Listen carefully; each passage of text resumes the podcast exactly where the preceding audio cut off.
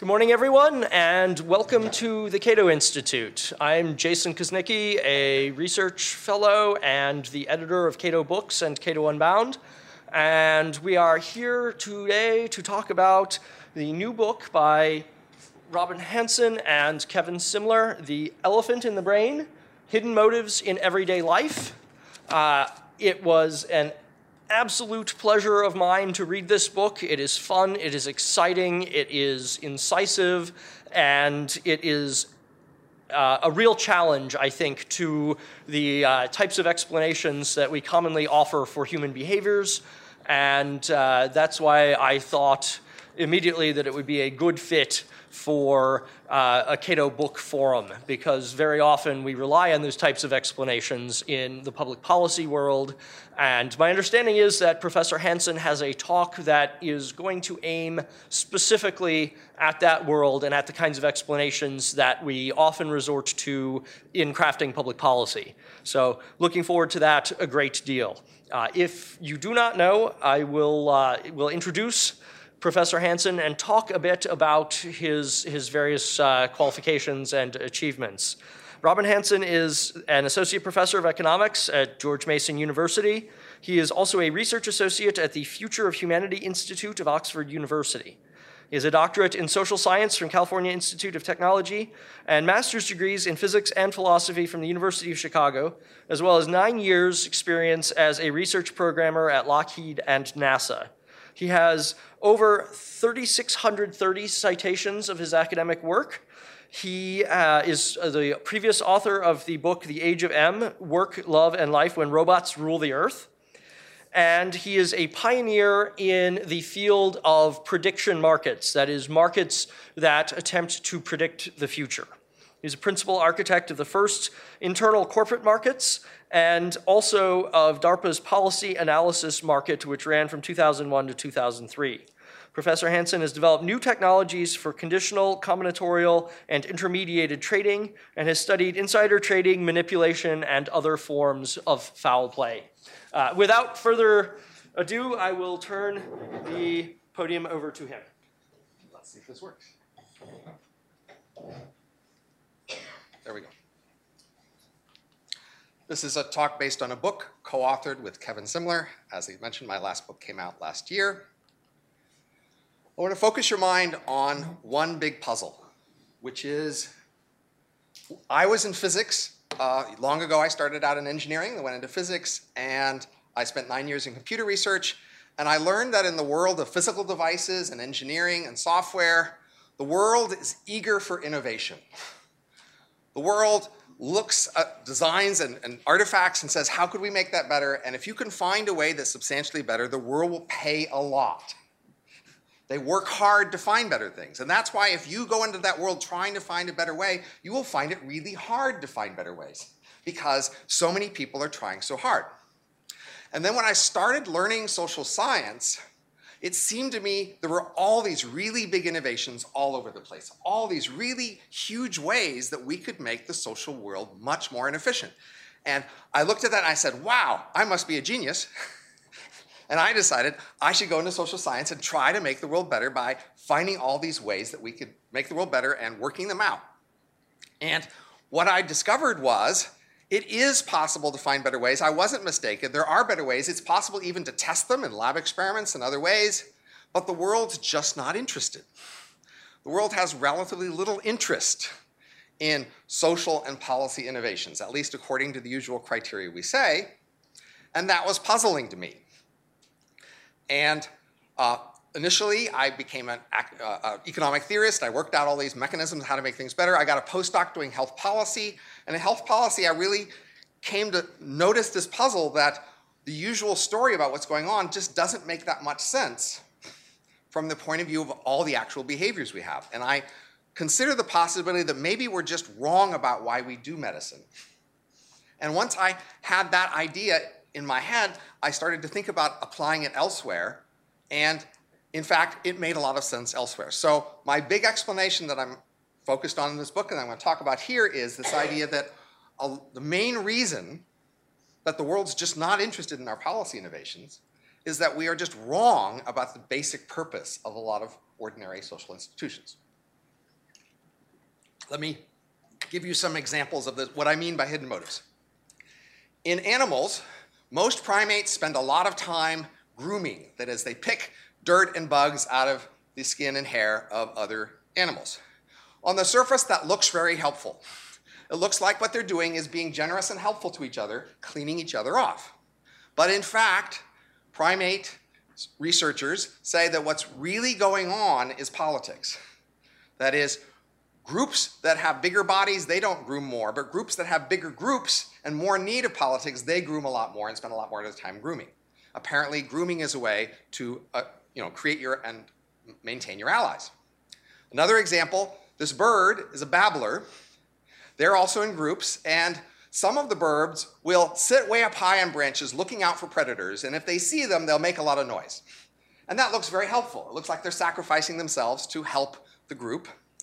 Uh, they also do things like getting food and giving it to other birds. That also looks very helpful. These are such helpful birds. But it turns out they fight for the right to be on the top branches, and they fight to shove food down the throats of other birds. So, in fact, what it looks like is this is their status hierarchy. They gain status by being on the top branches and giving food to others. So, it looks like it's helpful, but it's not really what it looks like. But of course, these animals don't necessarily have hidden motives because they don't necessarily have beliefs about why they're doing things, they're just doing them. Let's think about humans. Many decades ago, there were what called split brain patients. These are patients where the two halves of the brain have been separated from each other. Each half of the brain sees one eye, one ear, controls one half of the body. And when they're separated, they can separate and talk to the different halves of the, of the brain when those halves don't have any communication. So they can say to one half by talking in their ear, say, get up. And then that person will get up because they'll push on one side of their body and stand up, and the rest will go along. And then you can ask the other side of the brain, why did you get up? And it turns out that the right answer is, I have no idea. you were just talking to my other half of the brain. Well, how do I know? But that's not what people do. People very consistently make up explanations, and they are very confident about it. They might say, I wanted to get a Coke. And so you are a human with this capacity that your brain is set up to make up explanations for everything you're doing all the time, whether or not you actually know the reason or not. So that should be a little concerning.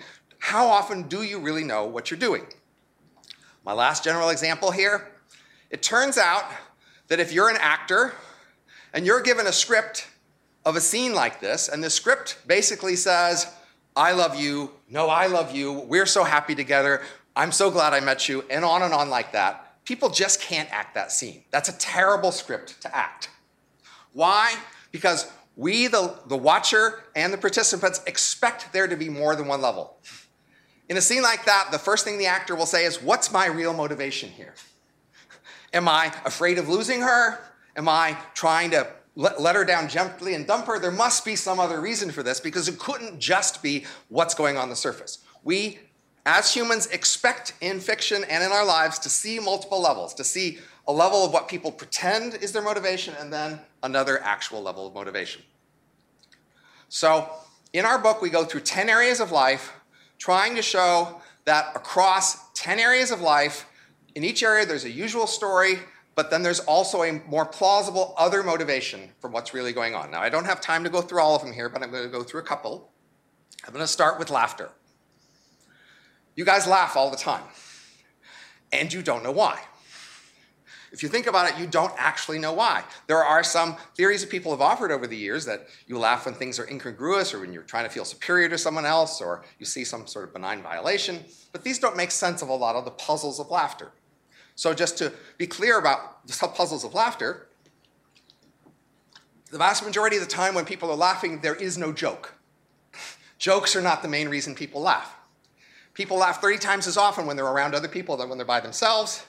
When a speaker is talking and listens, listeners are listening, the speaker laughs 50% more often than the listeners do. Ha ha ha. Uh, and we often uh, reveal things about ourselves that we might not want to say by what we laugh at. So we might laugh at the dropping, don't drop the show in the prison shower, as if to imply we cared nothing about prison rape, which is not the sort of thing we might usually want to project to people around us, but in laughter, we're okay with it. So the alternative explanation that makes a lot of sense of these puzzles is that laughter is a play signal. Uh, animals play, a wide range of kinds of animals play, humans play, and play is a way of sort of doing practice variations on serious, on real things. And in play, you're supposed to be safe. So in play, you play act chasing or fighting, but you don't actually hurt each other. And you need a way to monitor that whether or not you're still in play mode or whether you've left play mode. And laughter is a play signal to say, we're still in play mode. And you do it when there might be a threat that you might be leaving play mode. So you, you show that uh, we're still safe, we're still comfortable, we are not threatening each other. This is still just social play. And humans do a lot of social play because we're very social creatures. So we're constantly pretending like we're violating social rules, but not really doing it because we don't really care because we're in play mode. Okay, now the general pattern here to notice, which will apply to all these other areas, is there's a usual story about why we do something, especially the sort of story that we might be willing to say in public out loud.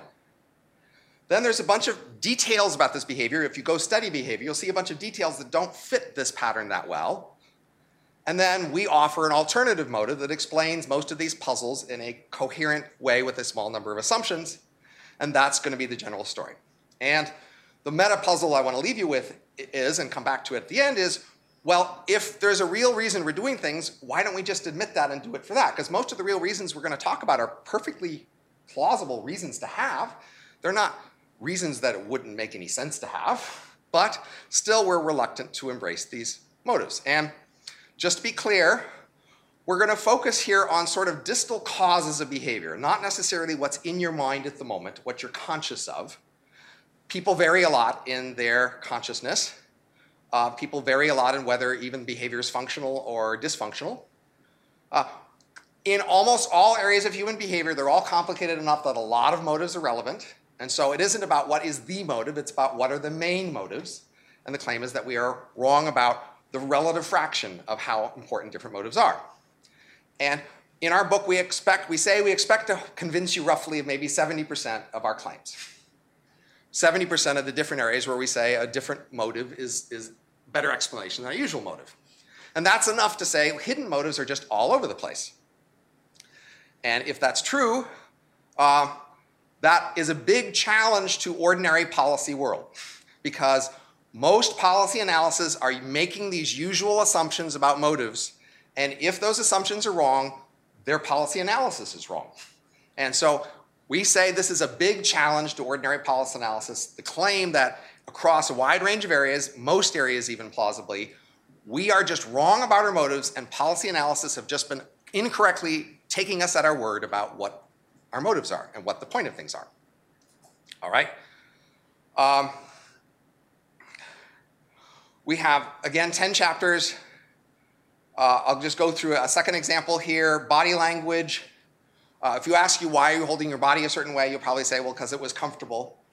But it turns out that actors, when they learn to look realistic on stage, they need to learn how to do what's called status moves when we interact with each other uh, in an in person context we are changing our body stance, uh, wide versus closed, our tone of voice, or matching our rhythm of our uh, motion and our voices in order to create a relative status ranking between the two people so that one person is higher status than the other. And we agree to this, but most of us would not want to admit this. When we talk to our friend, we say, we're, we're, we're just the same status, not, not one of us is better than the other.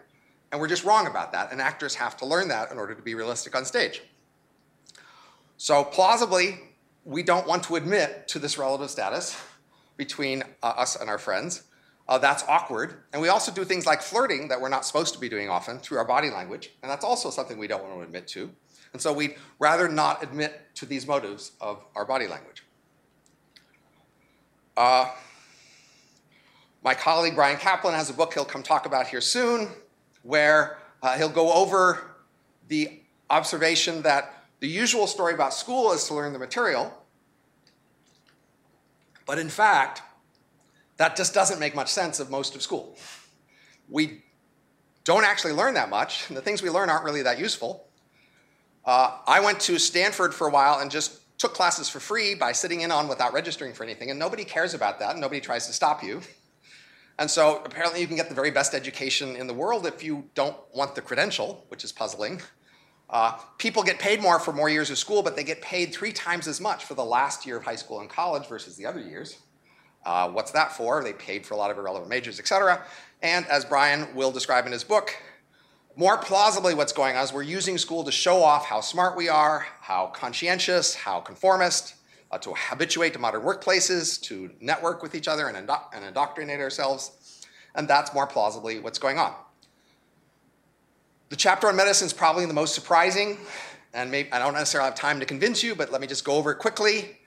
The usual story about why we go to the doctor is to get well. We're sick, and it's expensive, so we get insurance, etc. But it turns out that people who have more medicine on average are just not healthier on average. This is true of regions who get more medicine. It's also true in randomized experiments where we've given some people lower price medicine, which they then get more, and those people have not been healthier.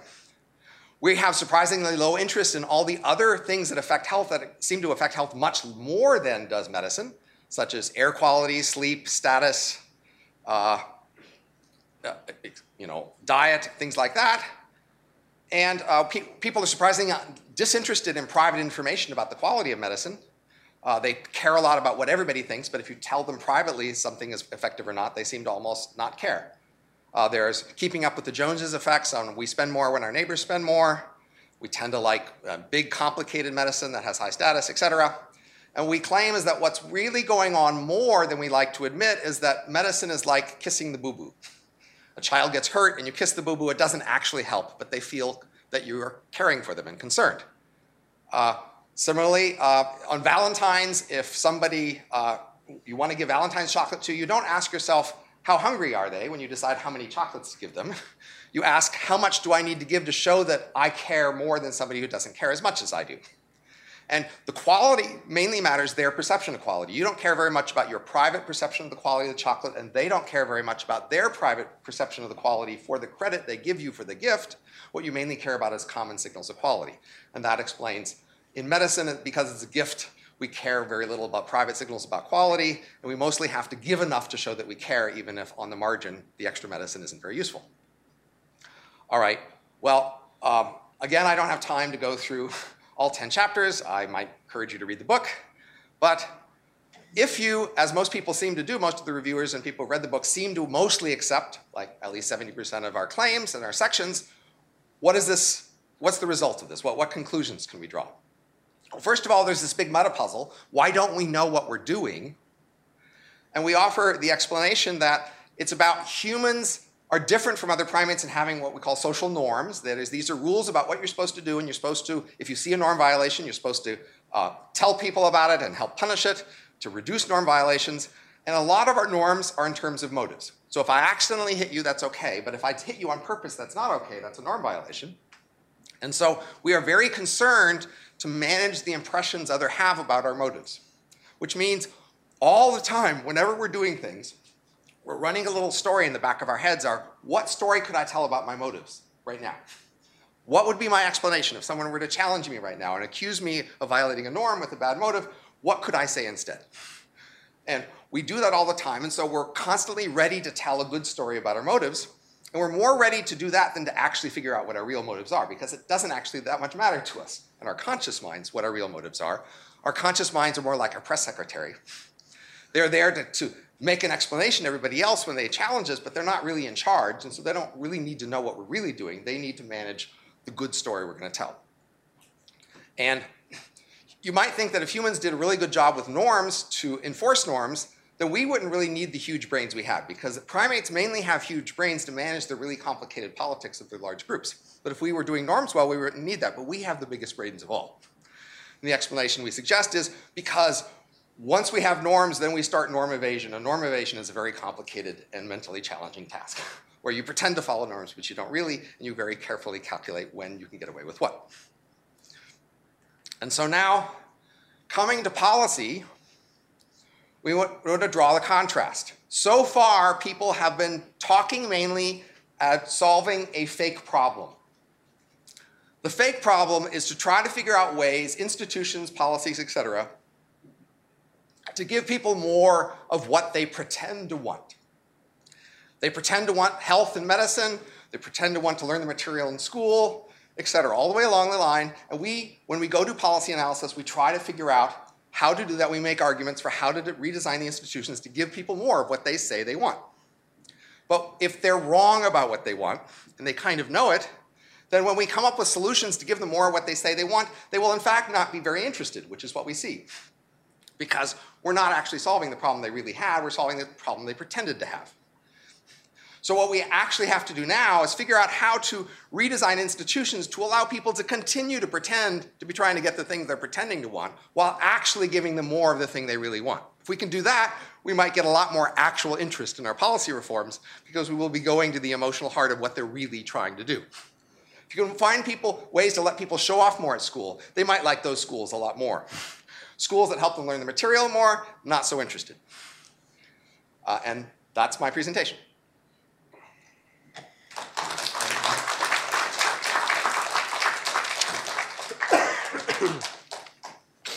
Thank you.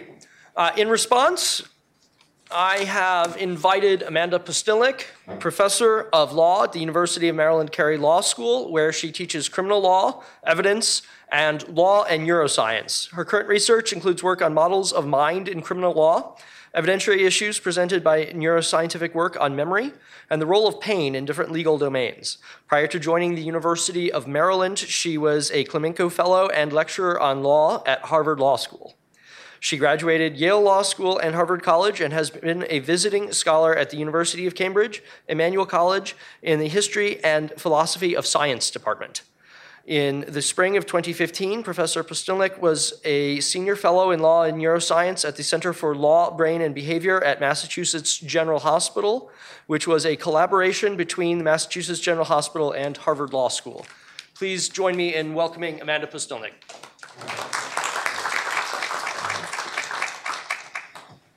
uh, in response, but not in rebuttal. Uh, I enjoyed the book very much. Thank you uh, for a really interesting read. Um, and uh, the first thing that I thought of as I started to read the book is one of the ways I like to open my criminal law classes with my first year students who come in bright eyed and eager to learn about justice. I ask them, What do you think the law is for? I get a lot of answers. Justice, fairness, sometimes social organization, sometimes because it's a criminal law class, safety. And there's not nothing to those answers. Those are extraordinarily important organizing principles that run as through lines through certainly all mature justice systems and uh, many early justice systems. But it's possible to see relatively rapidly that those are not complete explanations, and that if they were complete explanations, we wouldn't have many of the contradictions, inconsistencies, and inefficiencies that we see throughout legal systems. And that those contradictions, inefficiencies, inconsistencies are so predictable and so routinely recurring that they can't just be accidents. Um, they appear to be more like features than bugs. So, what could be going on? We can turn to uh, Professor Hanson's work and notice that law serves many purposes in expressing social norms norms about order, norms about what kinds of behaviors are permissible and impermissible. Particularly if you look at criminal laws around sexual behavior, they have transmogrified extraordinarily over the last hundred years. Um, from making adultery an automatic per se excuse for heat of passion murder and homosexuality as a death punishable offense to uh, quite different regimes in the US where now a person who kills their uh, partner or spouse because of infidelity uh, by law, at least in the state of Maryland and in many other states, will not have a heat of passion excuse, and gay marriage is constitutionally sanctioned, same sex marriage. So we see that law is really a mirror of norms, uh, sometimes a promoter of norms. Law also signals power, the kinds of power relations that uh, the uh, authors here are indicating to us that we like to try to keep secret from ourselves. So, under the shield of justice, maybe the laws we're making in the area of property rights have a lot more to do with propping up the value of your neighborhood. You're not going to say, we like excluding people who are different from us, because that's taboo, or at least taboo now. But you can say, oh, well, we care a lot about population density. We care a lot about mixed use zoning. And sometimes that's purely, uh, uh, the people who are making those statements know it's a subterfuge. And sometimes they earnestly hold those beliefs, even if not sincerely at some very deep level. Because this kind of self deception permits us to have peace of mind about types of exploitation and inequality within law that we otherwise think that law is designed to oppose. And so, because of who we are and how we're made, we sometimes make our systems work quite at cross purposes to each other. I'll touch on a couple of examples specific to the criminal justice system. Uh, the Elephant on the Brain had 10 chapters to do a kind of galloping tour of the world. Um, I want to try to add something that wasn't in the book, which is hard because it covered so much. Uh, so I'll focus on some areas I know about within criminal law. So, uh, within the criminal system, we see a few kinds of recurring and predictable self deception by actors on the criminal system. Uh, I mean, law enforcement, experts, and prosecutors and then by people who are charged with criminal activities. Um, in actors within the criminal system, we have some systematic problems that lead to false or coerced confessions, inaccurate or even forged expert testimony, and what seems to be a peculiar prosecutorial attachment to um, false convictions. I don't mean they seek to gain false convictions, but rather that when evidence comes out of a false conviction, prosecutors can be remarkably reluctant to acknowledge the falsity of the conviction. So we can look first at false or coerced confessions. Um, in cases that relate to actual innocence appeals of life sentences or death penalty sentences, it's more common that you might think that a person is coerced into giving a false confession. You might think, who would give a false confession?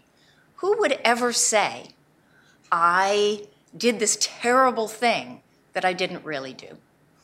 Well, if you take a person who is perhaps not very bright, perhaps from a very low socioeconomic status and very intimidated by the police, and possibly a juvenile, 16, 17, 18 years old, because it's only recently that juveniles have been exempted from the death penalty. They may have a very poor understanding of what's happening to them, as well as a great deal of deference to the person, the, usually multiple police officers, who are questioning them often over a 24 hour period or longer without any other adult present. The officers say things to the juveniles like, just admit what you did and I'll let you go home. Just admit what you did, which is A, B, C, and D, and I'll let you call your mom.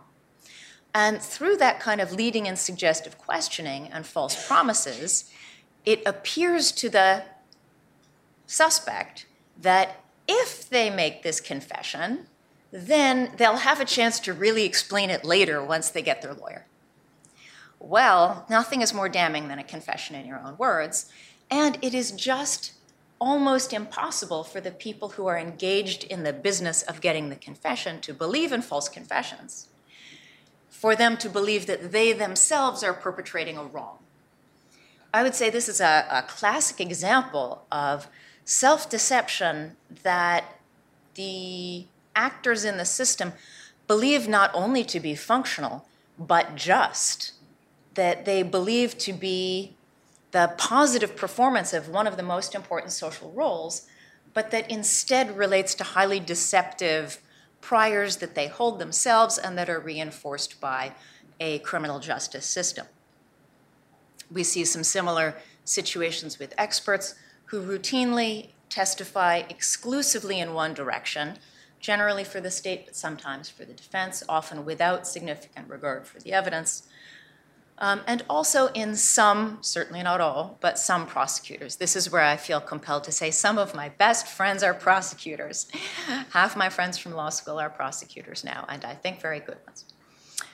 Nevertheless, you may have heard the story of the Central Park Five, um, who, uh, uh, raise your hand if you haven't heard the story of the Central Park Five or if you think your neighbor hasn't. Okay, thank you.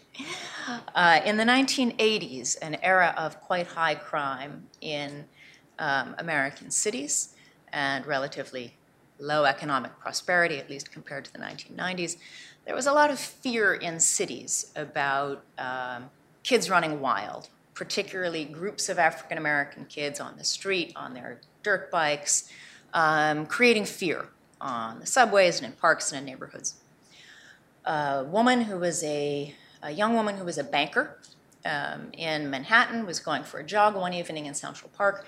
She wound up um, brutally raped and nearly murdered. Her head was bashed in with a brick. She suffered severe brain trauma and never recovered.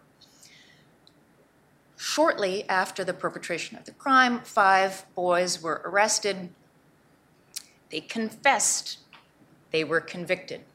Some 10, 15 years later, a serial rapist who was serving a very long sentence in prison confessed to the crime. Um, the boys were then represented by attorneys associated with the Innocence Project uh, and other counsel, where strong evidence of their innocence came out. The, uh, the other incarcerated man who confessed gave evidence, but there was very strong resistance on the part of the prosecutors to reopening the case and permitting the boys to be exonerated, no longer boys, uh, now having spent um, much of their adulthood in prison. Um, what would that resistance come from? If you become a prosecutor, you must be committed to justice. I would expect, given these kinds of explanations of how we justify our behaviors to ourselves, that it would be extraordinarily painful for a prosecutor or a police officer to believe that they had done such wrong in the service of doing right. And therefore, psychologically, uh, perhaps, perhaps even evolutionarily, there might be an effect where you double down on believing in your own rightness. In other words, there's some kind of expression, it takes a big person to admit when they're wrong or something like that. I'm not saying it as eloquently as I could. On the flip side, in the minds of criminal actors, uh, people who commit crimes, do you find that they often subjectively believe that they've done wrong? Well, again, frequently no. I don't know if you've ever seen the Broadway play or the movie Chicago. There's a wonderful scene, at least in the movie, where all the women of Murderess's Row are singing, He had it coming, he had it coming, he only had himself to blame and uh, talk about how they had these provoking victims who brought it upon themselves. Not an uncommon narrative in people who perpetrate crimes of violence. He had it coming, or she had it coming, the provoking victim.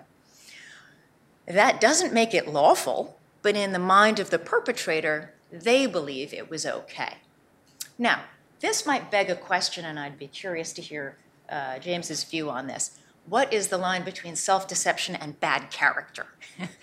a person could fully understand that what they're doing is wrong, but still believe that they're justified because that person was worse. I'm not sure if they're the same or if they're different. Um, so then we might ask how do we deal with subjective sense of justification versus determinations that conduct is itself illegal?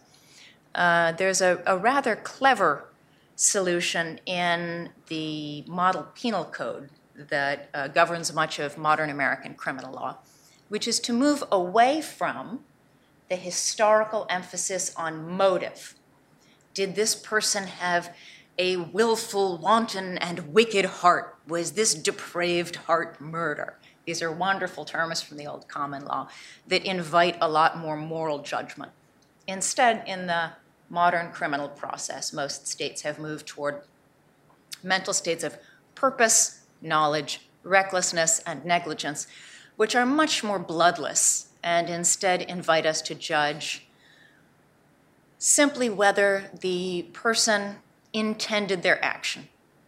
So um, if I have the purpose to pick up a gun and shoot Smith in the back row versus the gun having gone off by accident, that's what the law will look at, much less my relationship with Smith and my reasons for doing it and whether I'm a wicked person. So we can move a little bit away from questions of self deception by moving to a somewhat more objective standard, at least for defendants. So that's one potential move.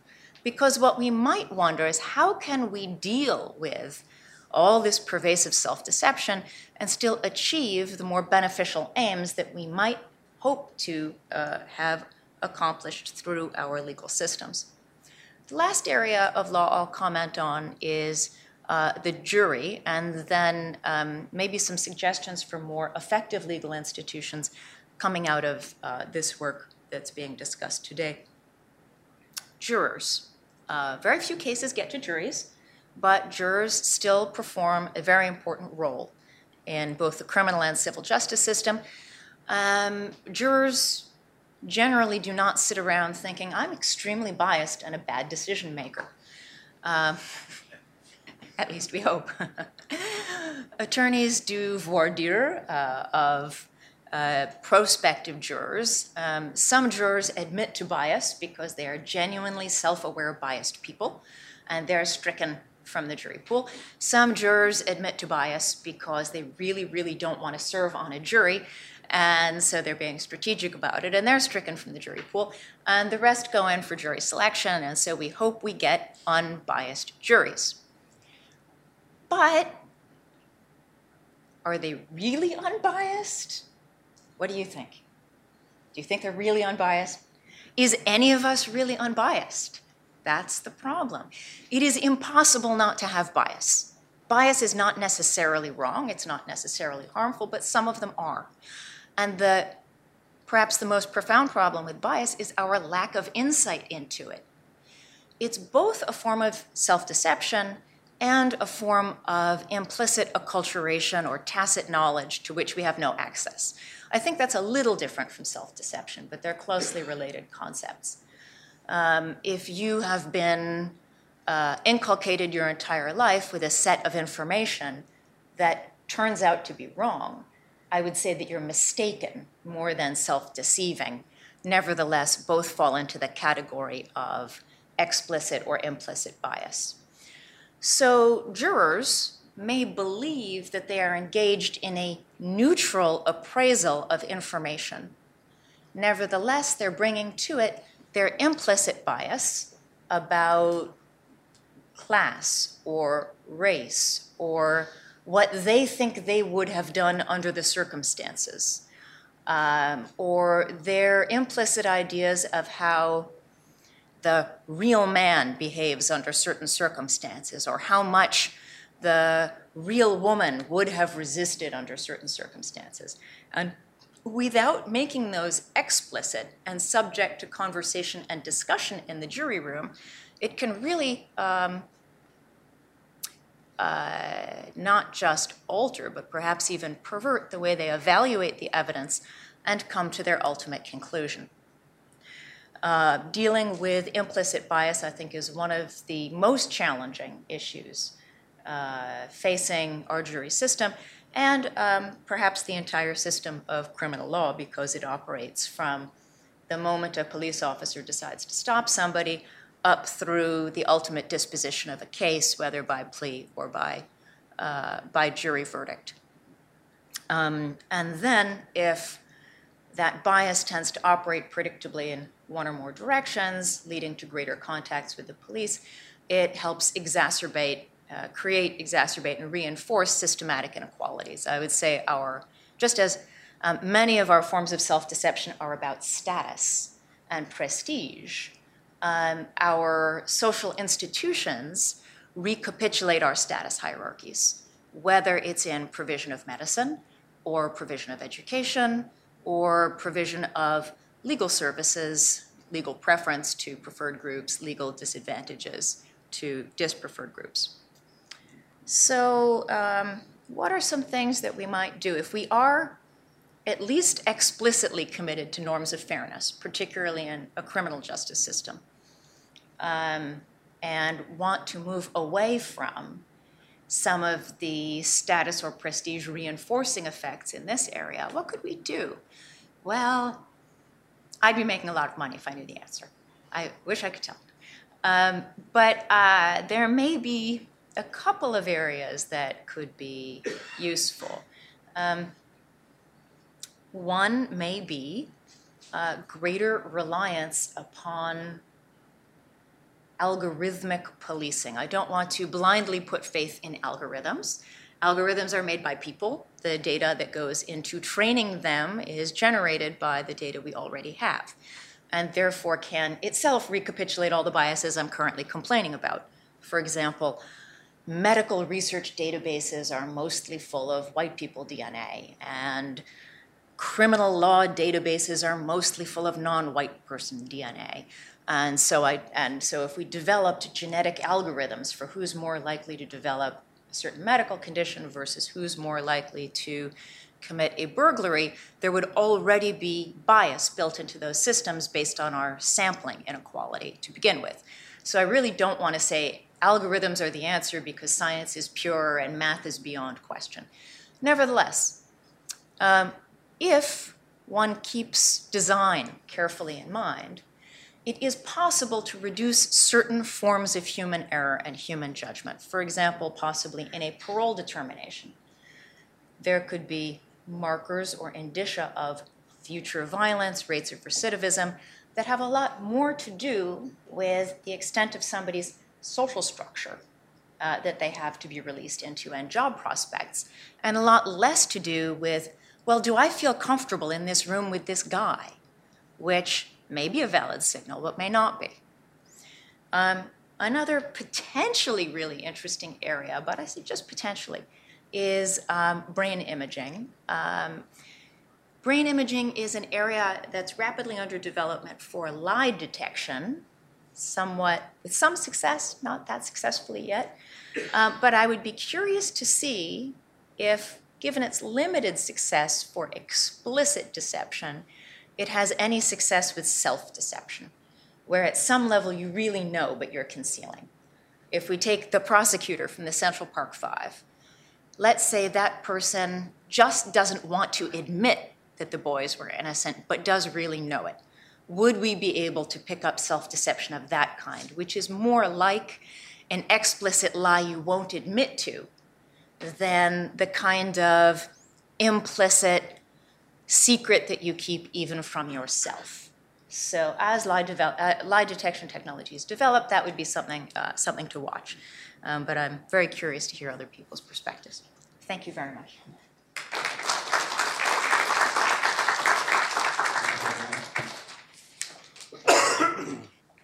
And now, to signal how smart and authoritative I am, I'm going to offer some comments. I want to start with a really big question, and the big question is this What do we mean by explanation? This is a philosophical question. This gets us into the realm of epistemology pretty quickly. Uh, we have here a case of a wide variety of different things that are purportedly explanations for behavior. And the first move that I would like to make in this conversation is to offer a caution. And this is a caution against what the philosopher Daniel Dennett has called greedy reductionism. Daniel Dennett likes to point out that whenever someone gets a shiny new philosophical toy, they like to try it out on everything and to explain everything with reference to the new philosophical toy that they have acquired. This, I think, is a danger when we look at the evolutionary psychology of behaviors. There are some cases in which hidden motives don't seem adequate. Can, can the hidden motives, the elephant in the brain type explanations alone get us to an account of human behavior? I would suggest that the answer is no. That they are extraordinarily useful, but also to a high degree limited. And I will give some examples of what I mean by that. In the book, uh, Hanson and Simler talk about why there is music. And the answer to this question that they give is that music is a fitness display in mating. If you are capable of dexterously manipulating instruments or your own voice, it shows several things about you. It shows that you're healthy, it shows that you have a very highly functioning brain, it shows that you have an understanding of beauty, which is often difficult to acquire, and it means that you are potentially a good mate. And this is why there is some music in human societies rather than no music. The problem with this explanation, I think, is that it is not adequate. In fact, it seems obviously inadequate when we drill down to individual cases. Why do monks who are observing a vow of chastity still make music? We can't say that it's because they are hoping to mate. Probably not. Why did Johann Sebastian Bach make some of the greatest music of all time. And why is it that I can't really carry a tune and I'll be surprised a little bit if my voice survives the rest of this talk? Uh, I'm not a very musical person. Uh, Bach was an extraordinarily musical person. How do we explain the difference between these two? The evolutionary account of why there is some music rather than no music does not seem adequate to the task. Bach, as it happens, had two wives and 20 kids are we comfortable with the explanation of Bach's music that holds that he was doing it to get laid? I'm not comfortable with that. Bach offered his own explanation for why he composed music. It was that he was a pious Christian. Music for him was a form of worship. It was something that he did because he believed in God. We have two different kinds of explanations here. And it happens that the domain of anthropology has a categorization for these types of explanations. It is what's known as the etic emic split. Has, have people heard of etic and emic before? A few people? Okay, so I'll, I'll explain this. An emic account of an action, a behavior, a belief is one that makes reference to things arising within the culture itself. An etic account is like an etiology it makes reference to things that are maybe unknown to the culture or that people wouldn't necessarily accept as their own motives. Bach gave an emic account of why he composed music, or presumably he would give an emic account. He was pious. He believed that music was an act of worship. That's why he composed music. Robin would give an etic account of why Bach composed music because human beings have this tendency within them that was favored over evolutionary time because it increased their reproductive fitness. There are etic and emic accounts of lots of different behaviors. Uh, Christianity is one of them. You know, if you want to look at Christianity itself, an emic account of Christianity says that Jesus Christ was born of the Virgin Mary by divine intervention. The one true God has one son, it's him. He was crucified for our sins, died and rose again, etc., etc. That's an emic account of Christianity. An etic account of Christianity looks like something, uh, looks like what Ludwig Feuerbach did in, in The Essence of Christianity. He said that Christianity is a religion that comes from a sort of projection of the spirit of mankind onto the divine. This is what we get when we try to imagine a universal man who also participates in the divine. And that man, of course, is Jesus Christ. We are encouraged to identify with him. But uh, the, the account that Feuerbach gave of, of Christianity was very, very different. It was an etic account rather than an emic account. Likewise, we can do this with crime. And this is where we get into public policy. Social, social scientists have long noted that crime rises and falls over the course of a year.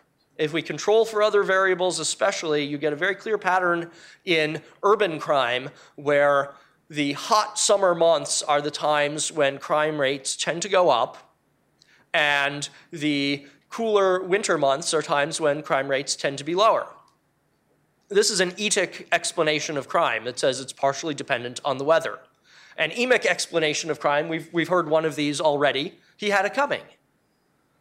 Uh, it, he had it coming. It was something that he deserved. This is a, a, an account of crime that looks at consensus moral views, or what are hoped to be consensus moral views, within the culture that produced the behavior as well, and applies them to the behavior.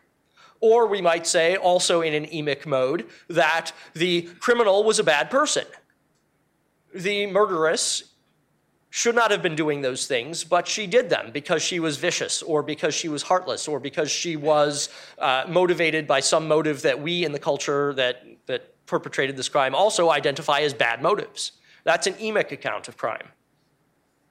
Now, in anthropology, the etic emic distinction is not a normative distinction. Anthropologists don't say that the one is good and the other is bad. And anthropologists usually will say that both etic and emic explanations are important, and we need to think about both of them. And that is what I would also urge here today yes, by all means, think about the elephant in the brain. Think about the evolutionarily conditioned responses and motivations and the hidden reasons why we do things, but also pay attention to the emic. Also, pay attention to what happens within a culture when people try to explain themselves and their own behavior. I would suggest that the conscious mind is not merely a press secretary, not merely a uh, rationalizer after the fact. And one of the ways that the conscious mind is not merely a rationalizer after the fact is as follows. Suppose a person commits an action for which, at the first instance, the reason behind the action, the motivation behind the action, is one purely of evolutionary psychology. Purely, it is an evolved, conditioned behavior that comes from the mental apparatus that we have acquired through evolution. And then we ask the press secretary mind why they did it. And the press secretary mind gives, as it would, an emic account of the behavior. He had it coming. Well, that's the first instance. What about the second instance? What about the third instance? that emic account of behavior is already out there in the world, and perhaps it is acquiring adherence. Perhaps we come to believe that, yes, this person had it coming, and other people in a similar position might also have it coming. Now we have something that looks a lot like a claim in moral philosophy. So while the initial first instances of these behaviors may have been motivated by evolutionary psychology, may have been motivated by the things that our ancestors predisposed us to do by you know, passing on their genes. In the second instance, we have something that looks much more like an action that is situated within a culture and an account of that action, an explanation of that action that is also situated within that culture. We have an emic explanation grounded in moral philosophy that certain people just deserve to be punished. I would suggest that these two different types of accounts very frequently co occur. The press secretary, so called, is an agent in his or her own right and has the power to motivate people or not. So rather, rather than submitting to or falling victim to a greedy reductionism through which all things are explained through the elephant in the brain, I would suggest that there is really a great deal of room for explanations that combine the etic and the emic, that combine the motivations that arise from outside of the culture, from a place outside of the culture, and the motives that arise from within that culture. And that both of them need to be looked at if we are going to explain behaviors from the wonderful and the grand and the beautiful, like Johann Sebastian Bach's music, all the way down to the actions of a murderer and why they murdered someone. We don't have to find any of them either normatively good or normatively bad. But I think that for an adequate explanation either way, we need to combine the etic with the emic. That would be my response to this book, my response uh, both as a reader and as someone who's very interested in public policy. I don't think that you will end up with an adequate account of human behaviors, particularly those that the public policy world takes great notice of, like crime, unless we look at both of these types of explanations. So I, I, think I'm going to, to close now, and I'm going to welcome questions from the audience. Yes. Uh, before we begin, before we begin, uh, please begin by stating your name and your affiliation, if you have one, and make sure that your question is, in fact, a question and not a speech. Uh, and you may, you may ask questions of any of the three of us if you like. This is for Robin Hanson. Uh, interesting ideas in terms of social innovation. And okay, I'm Bryan Bruns. I'm an independent consulting sociologist.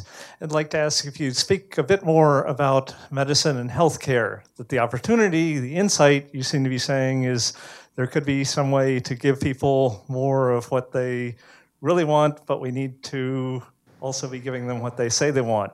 Does this offer insights in terms of particularly current issues in the medical system and healthcare and such, which are very thorny public policy challenges? Um, so, quickly, briefly, um, what's mainly going on is we are personally showing each other that we care, and we are using this larger medical system to do that. Um, which is something we have a purpose to do. We, we have a reason to want to do that to show each other that we care, and, and it's good that we are able to do that uh, and distinguish people around us who care about us more versus less. Uh, but because we talk as if it was about health, uh, then when we enter the policy world of, of you know the larger world, we decide it's a good thing to sub- subsidize it more and to pay more for it, et cetera. Uh, when that doesn't actually help much in a world where we're mostly not paying attention to how effective it is. We're mostly just spending to show that we can and will spend. So uh, if you're just trying to show how much you care by spending a lot, subsidizing the spending isn't very helpful if the spending itself was just to show that you could spend. Uh, if people were paying more attention to the quality and effectiveness, then uh, you know, then it might be useful to help them. But if they're not paying much attention to that, then giving them more resources to do the same thing isn't very useful. So, right from the start, the, the helpful thing would just be to subsidize medicine a lot less. um, arguably, you might say that many nations of the world have figured out that one way to reduce the excess of spending on medicine is to socialize it and take it out of individual hands. and um, uh, and then individuals will say, Well, I'm trying to help you, but I can't because there's a system here, and I, all I can do is help you with the system. And then they reduce the size of the system by, and, and then they actually waste less, uh, you might say. Uh, you know, but uh, when, when the conversation comes up, should we do more together, then of course people say they want to do more, and that's not actually very helpful. There's, there's lots of ways we could make medicine more effective if people were interested in that. There's, there's many, this is one of the things that you know, I discovered early on. There's lots of mechanisms by which we could make medicine much more effective, cost effective, et cetera. The hard part is that people don't care. You propose these things, and people shrug their shoulders and they yawn and they, they look away and they, they can't be bothered. So, in a world like that, the main issue isn't how could we do better, it's how could we get anybody to care about doing better. And that's more the fundamental problem. I, I made the mistake of sitting down because I was concerned about not making a dominance gesture and remaining at the podium, I guess. Uh, yes. David Manheim, uh, Rand Corporation, Pardee Rand Graduate School. Um, so, Robin, you said that the, the real policy problem is, and I'm, I'm not going to exactly quote, but to, to give people more of what they um, actually want um, while helping them appear to get more of what they say they want. Um, and I wanted to push back about that a little bit. Um, specifically, I wanted to know why are we not interested in prioritizing what it is people say they want? Why, why wouldn't we, in the case of medicine, actually try and use what it is that people really want to motivate them to do more things that get them what they say they want. Well, you know, it seems like we should be pushing to make people healthier, even if that's not what people really want. Even if what they really want is to feel better about you know the fact that they're sick. So we all talk as if we care about making medicine more effective.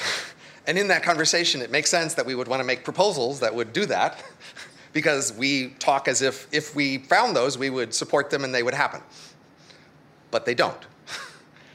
um, so you have to make proposals to an audience that actually cares about your proposals and is willing to act on it. Fundamentally, uh, giving people proposals that offer them more of what they say they want doesn't actually do anything. if you aren't talking to people who actually want the things that you're offering them. So, to the extent there was a larger group of people who did want more to actually produce health, then that audience can be talked to. But we've just overestimated the size of that audience. I'm not saying it's zero.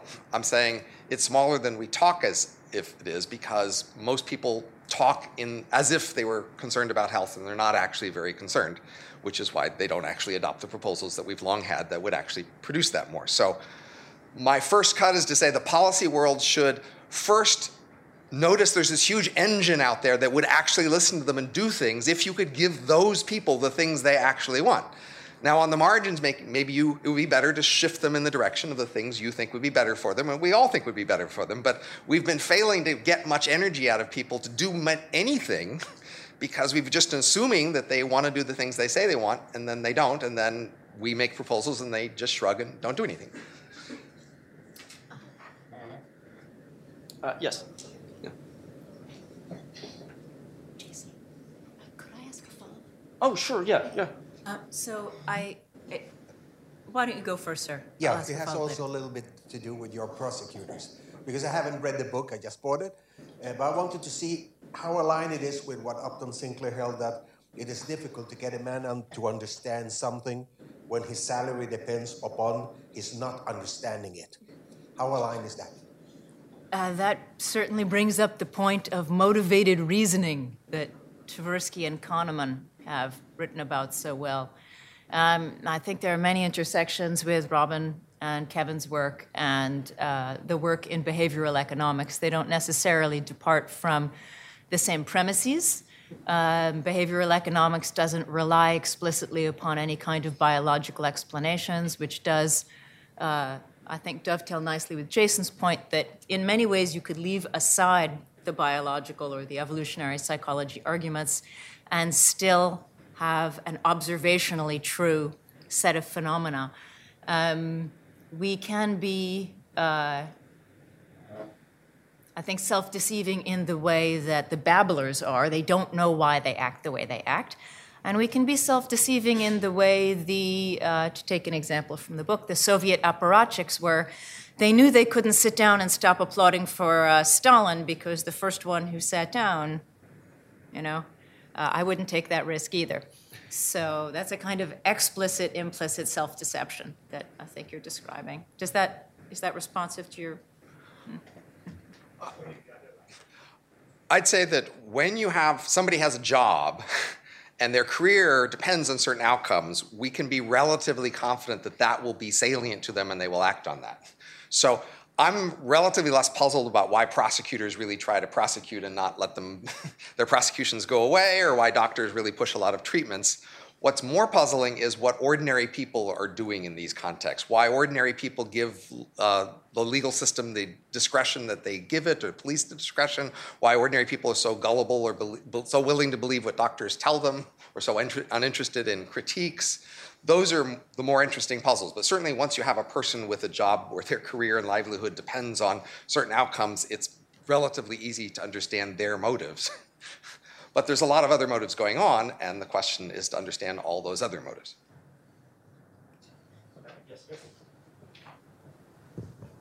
Uh, Carl Smith from the Cannon Center. So this is for Robin. Um, one of the things I wanted your take on is I saw uh, when you were writing about the health stuff, you know, you know, over the years, lots of people in the blogosphere and the intellectual community sort of like agree with you and understand you and see this. But as soon as like healthcare policy got to be an issue, all that understanding seemed to fly away. And those same people were making accusations that without health care, thousands of people were going to die. What, if anything, like can or should we like do about that? It's a great observation to notice. I mean, it's really important to notice. The, our book is about being frank and honest about some things. And in a situation like this, where we're all intellectuals and specialists, we can talk and be frank and honest about that because we're talking among ourselves. But we all have patrons and clients outside of our world who won't tolerate that sort of direct, honest frankness in that larger world that they're dealing in. And when we need to support them in their world, they'll either need us to shut up, go away, or stick to their party line.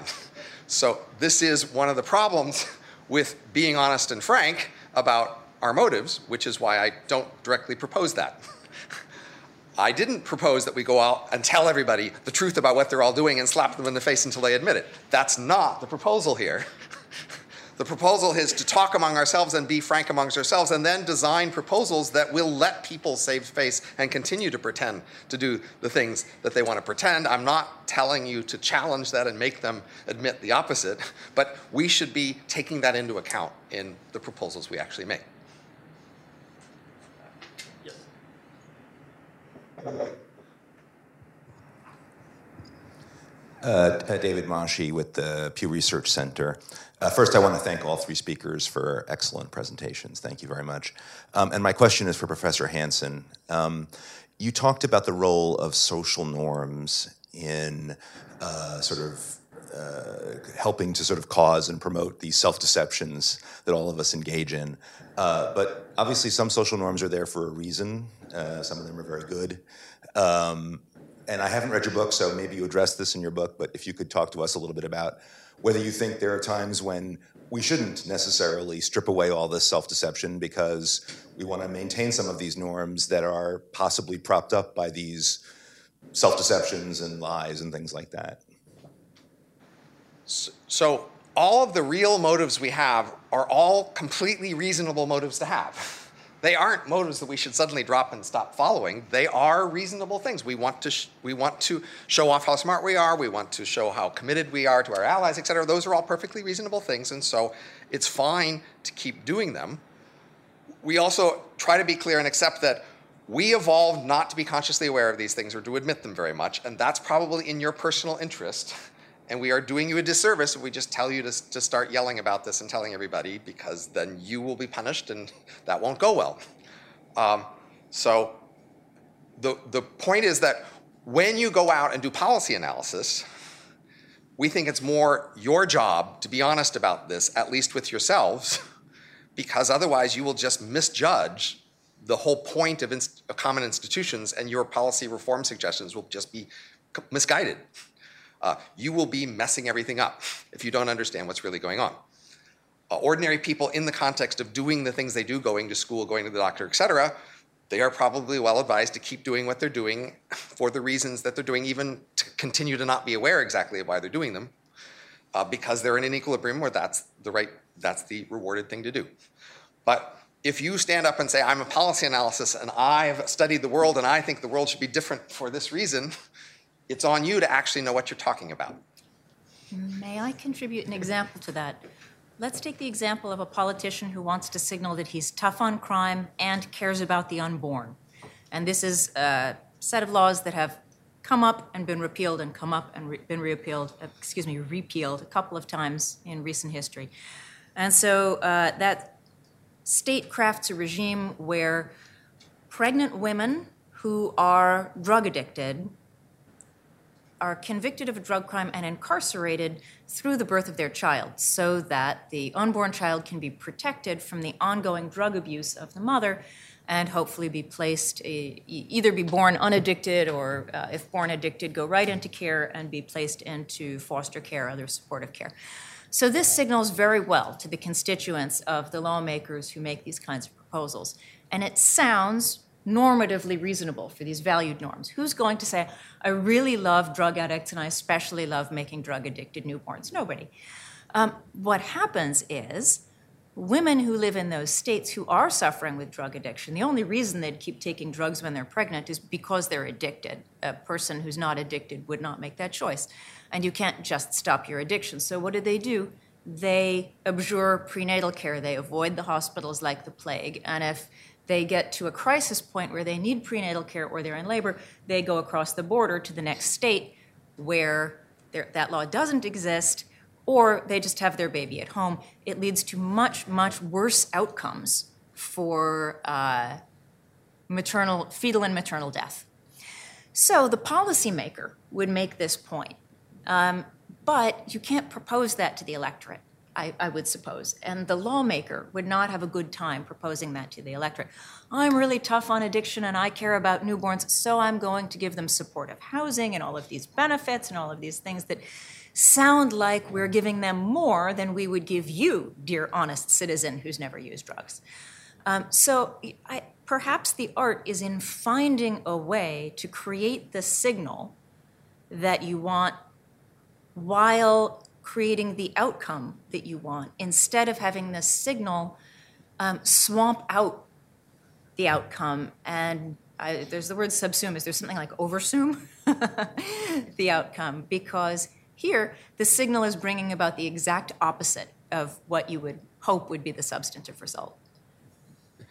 Just to say it more simply, uh, this world that we're all trying to impress isn't thinking very carefully about any one thing we're doing in terms of what it implies. So, uh, you know, a standard observation that we talk about in the book is how uh, you're not supposed to drink in public, but if you drink out of a paper bag, the police won't stop you. Why? Because that just gives them an excuse not to stop you. It's not that anybody's really fooled, but people just need this excuse not to pay attention, and then they can look the other way. And that's true for a lot of policy. There's a lot of policy where if you scratch a little bit before, below the surface, of course, it's not really doing what it says, et cetera. But people aren't looking below the surface, and they know the audience isn't looking, and so they have to satisfy this audience that's going on surface impressions, and that's how it works.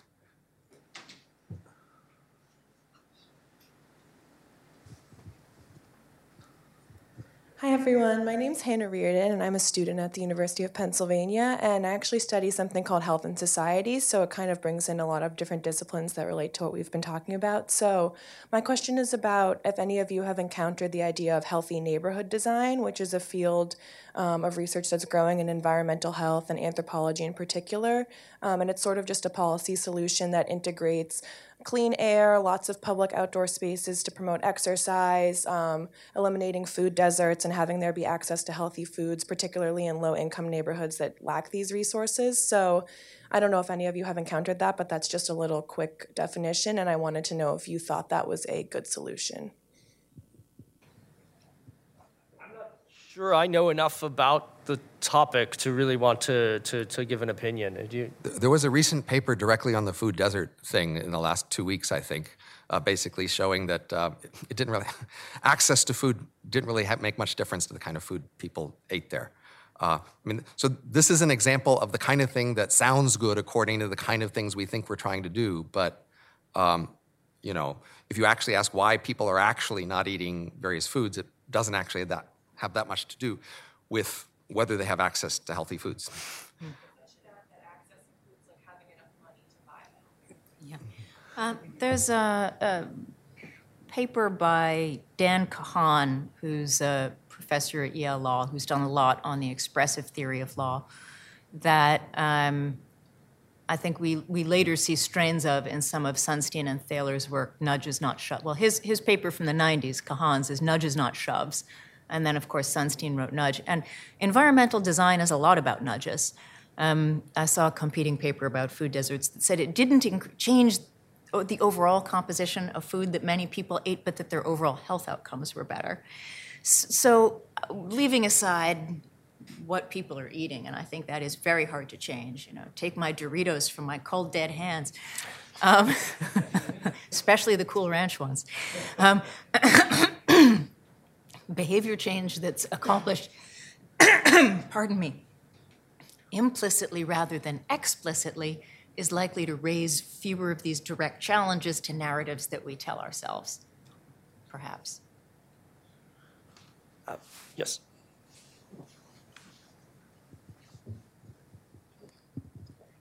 Thanks. Uh, Bonnie Wachtel, Cato supporter. Uh, Mr. Hanson, let me ask you to uh, respond to a, something I heard at a, a slightly different panel on a similar subject. This panel was on what the academy looks like these days in the social sciences.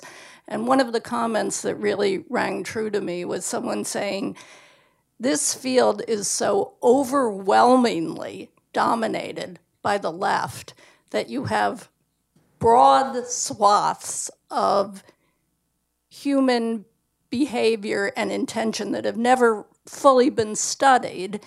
And the principal example he gave was envy as a motivator. And even here today, we've heard a lot about implicit bias um, on the right, meaning, uh, or the hidden motivation, things like implicit bias, which is a heavy, heavy example. We haven't heard that much about envy, things that people are really doing that go, uh, uh, trying to redress the status hierarchy, even though they always give lip service to trying to help the least fortunate, something that capitalism does much better than socialism, as we know. Uh, do you agree with that? Is and would you care to elaborate any any more along those lines? It's worse than you think. You're imagining a world like, say, there's physics, and they just want to understand physics, and they get it right, and they go over to social science, and then people have these agendas, and they're getting it wrong over in social science because they've got these agendas, whereas in somewhere else like physics, they're getting it right because they don't have these agendas. The basic fact of the intellectual world, including academia, is they're just not trying to get it right anywhere. Uh, academics and intellectuals, um, we have a little discussion of this in the book. Uh, it's sort of like the basic conversation. Ordinary human conversation, we talk as if it was about sharing information, but it's mostly not. Small talk doesn't actually share very useful information. And we have a lot of norms about uh, staying you know, close to a conversation topic and not embarrassing people, et cetera, that, that mean that we don't actually share that much useful information, but we do show off and, and, and create a lot of connections. And when we go to the larger media or academic conversations, we bring a lot of these functions of conversation along there, and honestly, we're mostly trying to show off. So social scientists and physicists and even law professors mostly were graded and evaluated on how impressive our research contributions are. We aren't really graded at all on how useful they are, or whether we're covering the whole territory, or whether there's missing topics we're not covering. Nobody cares. they care if your topic seems to be in fashion, it seems to be have an intellectual pedigree, is using impressive methods, and you seem to have the support of other impressive people, and that's what we're doing everywhere. And yes, there are some biases because some people don't want to hear some things, and whoever's there has their favored conclusions, but that's a small bias compared to the much larger one. We're really not trying at a fundamental level to actually go out there and understand all the things there are to understand. Oh, yes. One of my favorite lines in your book is that academics get invited to talk to listen. Good afternoon now. Uh, my name is Greg Shuck. I'm a higher education lobbyist. And uh, first, I want to say thank you to Cato because for a lunchtime presentation. This is great brain nourishment. So thank you. Um, Professor Hanson, because of time, you've skipped over the chapter about politics. And that was the one I was really kind of interested in having you talk about. So can you talk about this chapter? Uh, briefly, uh, she mentioned one part of it. Uh, if we say, what's the story about politics? What, if I ask you, hey, what are you doing in politics? Why are you there? You know, and we all know, that the story we're supposed to tell is I'm trying to help. I'm helping my city, county, community, nation, world. I'm making the world better by figuring out what the better policies are and pushing for them and coordinating with people to try to identify and advocate for the better policies. But plausibly, politics is not more fundamentally about politics, uh, policy, excuse me. Uh, it's more about being an apparatchik. It's more about showing your loyalty to a community by making sure you seem loyal to them. And that explains a lot of the puzzles in politics that uh, don't make so much sense from the point of view of you are trying to actually help. Now, just to be clear, the world is big and complicated. The excuse the dog ate my homework only works because sometimes dogs do eat homework. So all the excuses we use in all of these areas work because they are sometimes true. There is a degree to which, and, and, and some, uh, sometimes people are trying to make better policy. Sometimes they are trying to learn the material. Sometimes they are trying to get healthy all the way down the line. It's just a lot less true than we like to say. And so there's a number of puzzles that we you know, identify and explain that are better understood by saying your fundamental emotional and, and relationship to politics is trying to show your side that you're with them and that you're faithful to them and that you've got their back and that's the more fundamental emotional intuition you have in politics. And of course, it depends a lot on which groups you have around you and who, you who you identify with. But that better explains your votes and your, conver- your political conversation, et cetera, than the idea that you're trying to make the world better, which honestly isn't very plausible. Yes.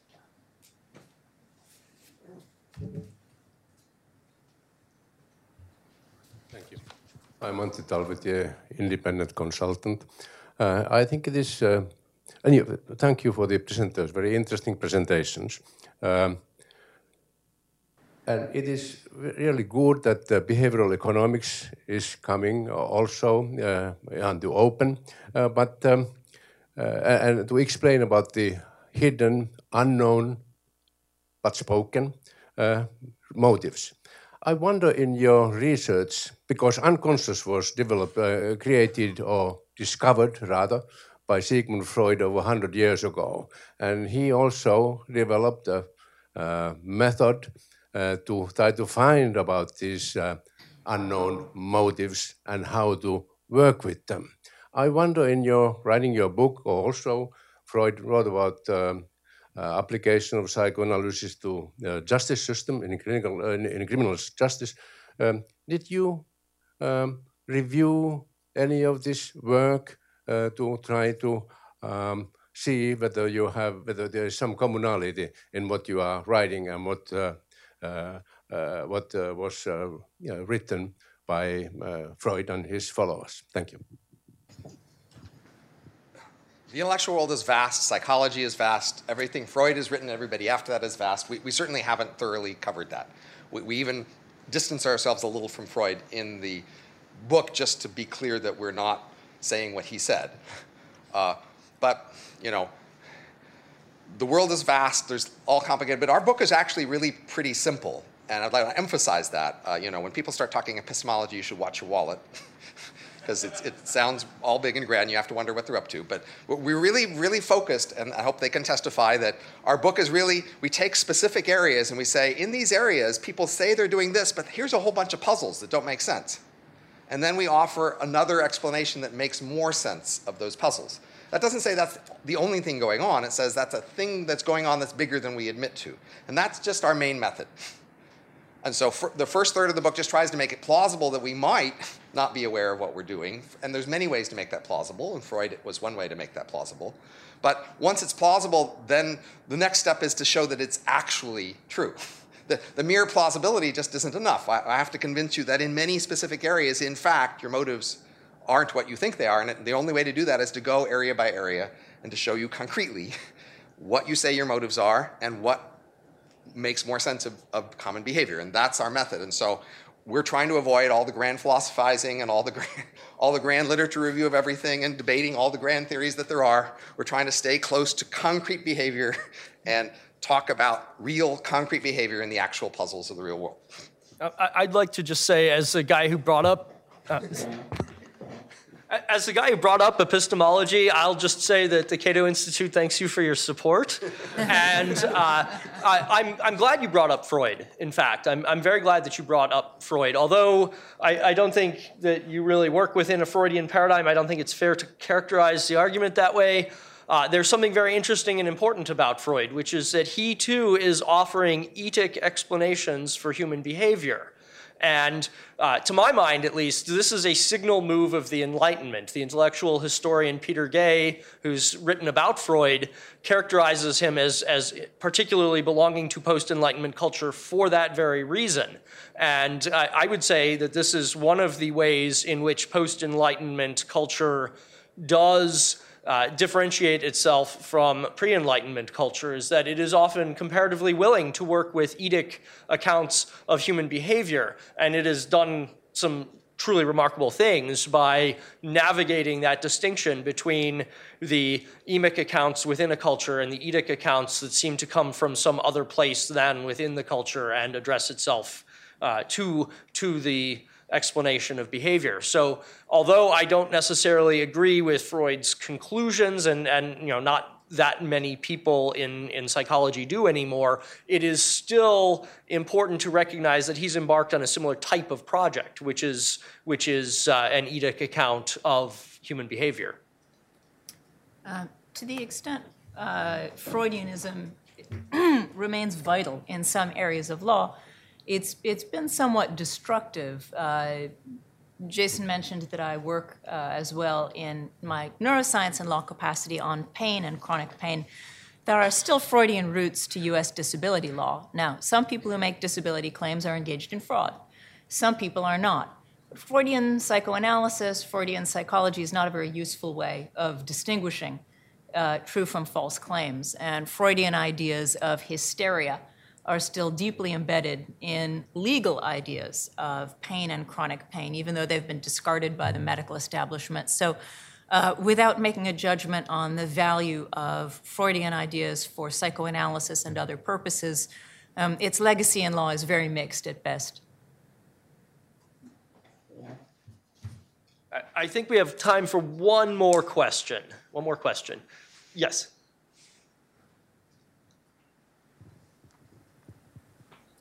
Uh, uh, again, I'm Per Kurowski, Voice and Noise Foundation. Uh, I just wanted to ask this. Is the world better off with blissful ignorance upon this subject or not? It's a good closing question.